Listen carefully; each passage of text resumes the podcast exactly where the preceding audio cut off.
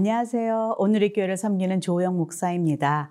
성도들이 서로 축복하는 찬양 중에 제가 참 좋아하는 찬양이 있습니다. 우리는 한 가족, 예수 안에 한 가족, 주님 우리를 하나로 만드사 서로 빗대라 하시네. 오늘 이 말씀 속에서 예수님은 하나님 안에 있는 모든 성도들을 한 가족이라 말씀하십니다.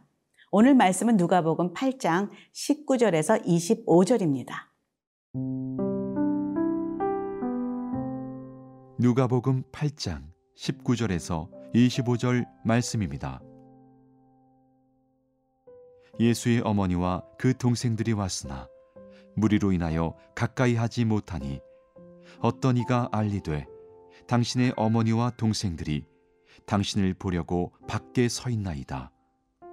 예수께서 대답하여 이르시되 내 어머니와 내 동생들은 곧 하나님의 말씀을 듣고 행하는 이 사람들이라 하시니라.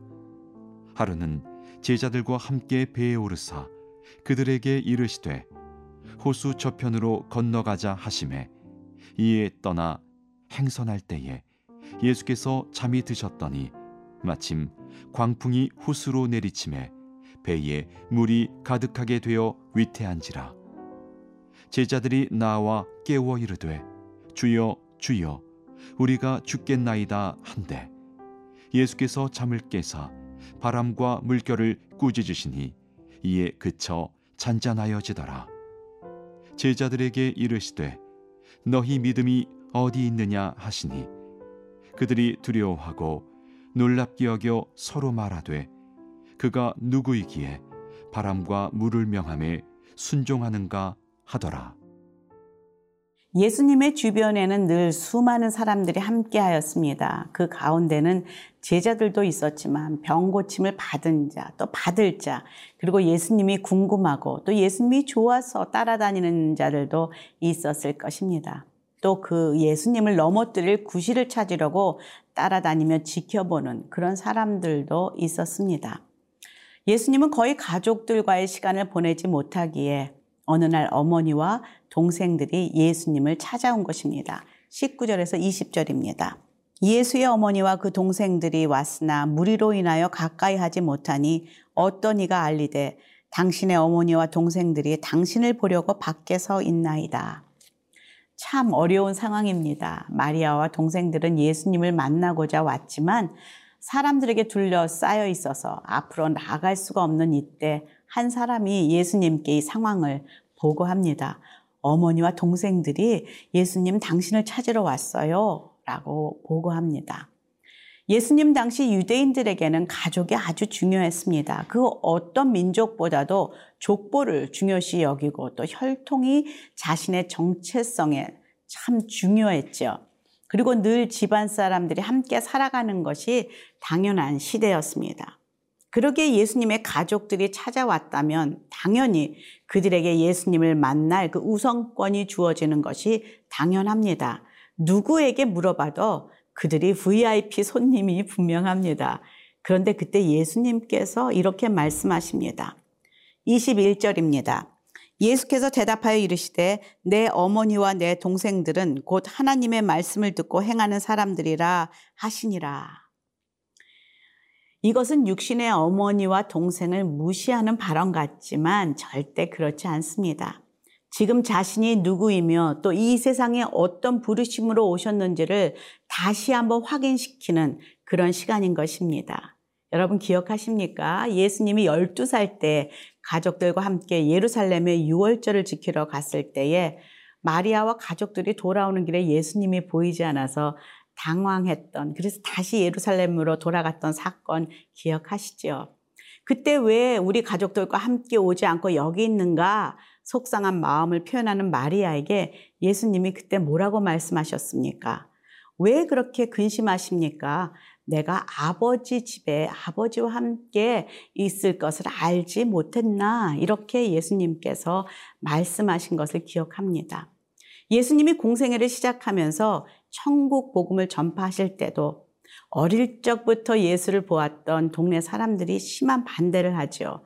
예수를 배척하고 죽이려까지 해서 가버나움으로 피해 떠나는 모습이 마태복음에는 기록되어 있습니다. 지금 가족들도 그리고 유대인들도 다시 한번 깨달아야만 합니다.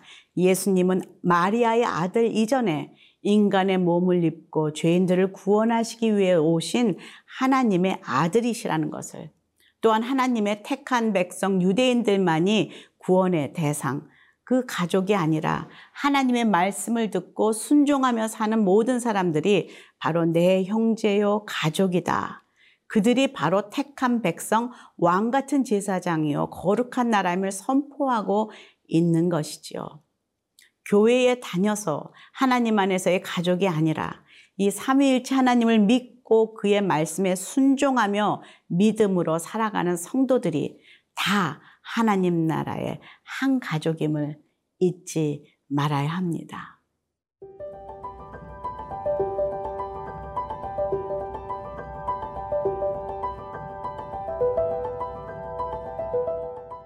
예수님께서는 모든 상황과 모든 기회를 제자들에게 참 믿음이 무엇인지를 가르치는 기회로 삼으십니다.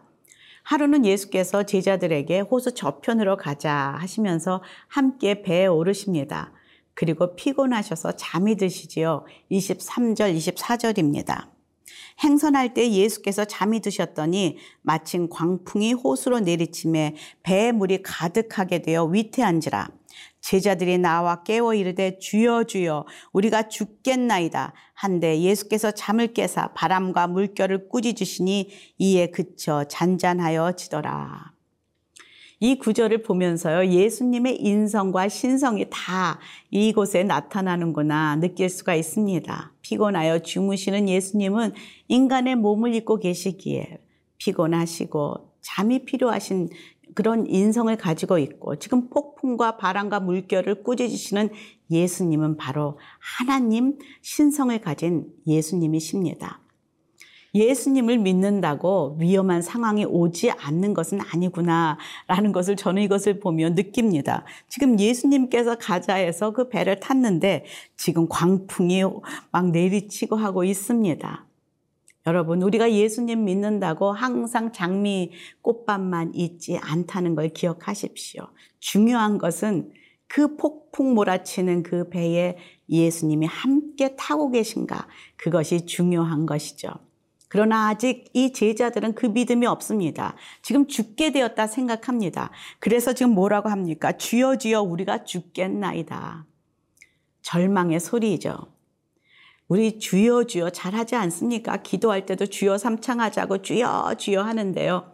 이 주여가 절망의 주여인지 믿음의 주여인지 정말 우리는 그것을 구분해야만 합니다. 지금 제자들이 주여 부르고 어, 하는 이 주여는 원망과 절망과 두려움과 고통의 주여입니다. 믿음의 주여가 아닌 것이 확실합니다. 왜냐하면 예수님께서 뭐라고 하십니까? 믿음이 없다 말씀하셔요. 25절 보겠습니다. 제자들에게 이르시되 너희 믿음이 어디 있느냐 하시니 그들이 두려워하고 놀랍게 여겨 서로 말하되 그가 누구이기에 바람과 물을 명함에 순종하는가 하더라. 그동안 그 많은 기적을 경험하였고 죽은 자가 살아나는 것도 경험하였고 그런데 이 배의 그 풍랑 하나로 인하여서 금세 믿음을 잃어버리는 것을 보면서 참 우리 모습과 닮았다. 그런 생각을 합니다. 어떤 부분엔 주여 우리가 정말 하나님과 함께 죽겠나이다. 이렇게 살아가다가 어느 날 폭풍 한 번 맞았을 때 주여 우리가 죽게 됐나이다 하는 우리의 믿음 없음.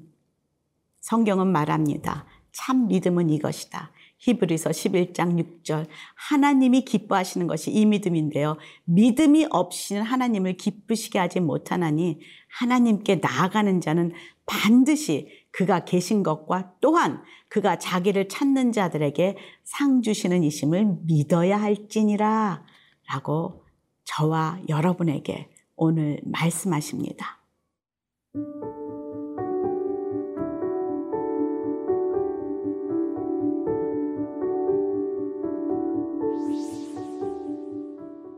하나님 이 세상의 풍파와 어려움 속에서 예수의 이름을 부르는 믿음을 허락하여 주시옵소서. 예수님 이름으로 기도합니다. 아멘.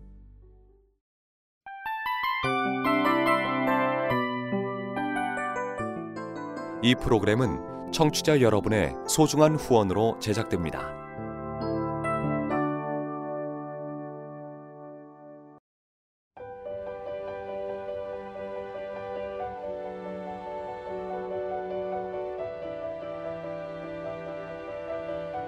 세상에는 수많은 교회들이 있지만 더 깊이 있는 말씀 강해를 찾기 위해 크기로만 교회를 선정하지 않습니다.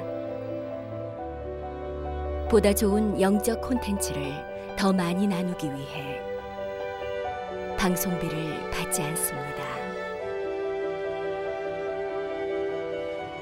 1년 365일 복음만 전하고 싶어서 우리는 광고를 하지 않습니다.